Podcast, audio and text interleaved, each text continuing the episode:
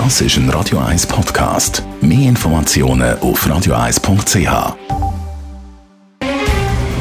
Der Finanztag auf Radio eins. Verstehen, was Menschen und den Markt bewegt. In Zusammenarbeit mit der Zürcher Privatbank Merki Baumann. w w w punkt merki baumann punkt c h. Wir reden heute mit dem Gérard Pialsko, Anlagechef der Privatbank Merki Baumann, über die Weltbank und I W F, der Internationalen Währungsfonds, der klar schwächere Weltwirtschaft sieht.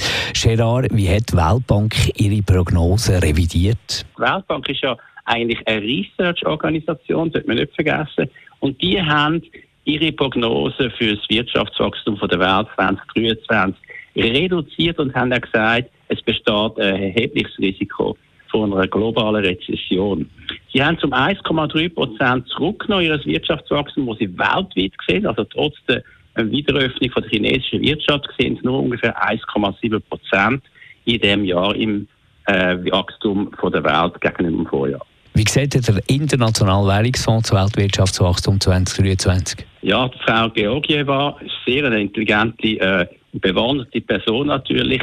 Die hat ähnlich eigentlich geredet, also sie ist ja vom Internationalen Währungsfonds, und sie hat gesagt, dass es eigentlich für die U S A, wenn wir jetzt auf die Regionen runtergehen, wahrscheinlich ist, dass wir etwa drei Viertel bis ein Prozent weniger Wirtschaftswachstum haben als letztes Jahr, und für die Eurozone, da werden wir ungefähr ein halbes Prozent Wirtschaftswachstum haben im zwanzig dreiundzwanzig, also auch deutlich weniger als letztes Jahr. Übrigens zur Inflation meint Frau Georgieva vom Internationalen Währungsfonds, dass wir das Jahr immer noch etwa sechs Komma fünf Prozent zum Vorjahr Teuerung werden haben. Wir sollten nicht vergessen, dass die Wiederöffnung der chinesischen Wirtschaft natürlich reflationär wirkt. Das heisst, das erhöht die Inflation weltweit ungefähr ein Prozent. Was sind die Gründe für eine sinkende Wirtschaftsaktivität weltweit? Die Hauptgründe sind natürlich die Zinserhöhungen, die wir hatten und die übrigens ja auch noch anhalten. Und man darf nicht vergessen, und das wird, glaube ich, wirklich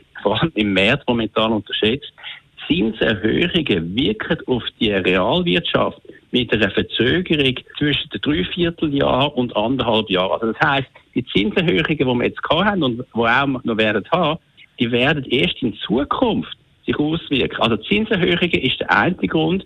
Der andere Grund, und das ist auch etwas, was unterschätzt wird, wir haben weltweit im Vergleich von drei, vier Jahren ganz klar einen Verschuldungsanstieg gehabt. Also das heisst, eine höhere Finanzierungskosten zusammen mit einer höheren Verschuldung bremst natürlich die Wirtschaftsaktivität sozusagen doppelt. Und drittens, die Deglobalisierung, oder man kann es auch sagen, Fragmentierung. Also das heisst, man probiert weniger abhängig zu sein von der chinesischen Wertschöpfungskette, also Komponentenlieferungen. Man möchte weniger abhängig sein von Rohstoffen, die kommen aus anderen Regionen. Man möchte mehr Produktion bei sich selber ansiedeln, aber bis man das hat, wird die Wirtschaftsaktivität wegen dem auch behindert. Danke vielmals für die Einschätzung, Gérard Pialsko, der Anlagechef der Privatbank Merki Baumann. Der Finanztag gibt es auch als Podcast auf radio eins punkt c h. Präsentiert von der Zürcher Privatbank Merki Baumann. w w w punkt merki baumann punkt c h.